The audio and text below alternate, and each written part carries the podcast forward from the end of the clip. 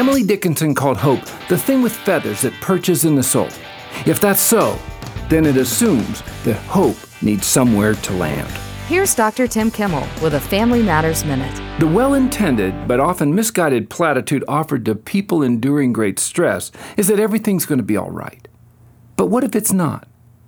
What if the child you love is never going to walk away from the drugs that have a hook in them? What if the torment in your spirit is never going to find relief? What if the person you wake up next to is never going to fall in love with you again? What then? Where does hope land? Often we try to perch our hope on things we can't make materialize. It's in those times we must remember that God is still good, that He forever loves us, and that He is the ever present assurance on which our hope can ultimately rest. Enjoying your family in the framework of God's grace is within your grasp. Visit our website for help at familymatters.net.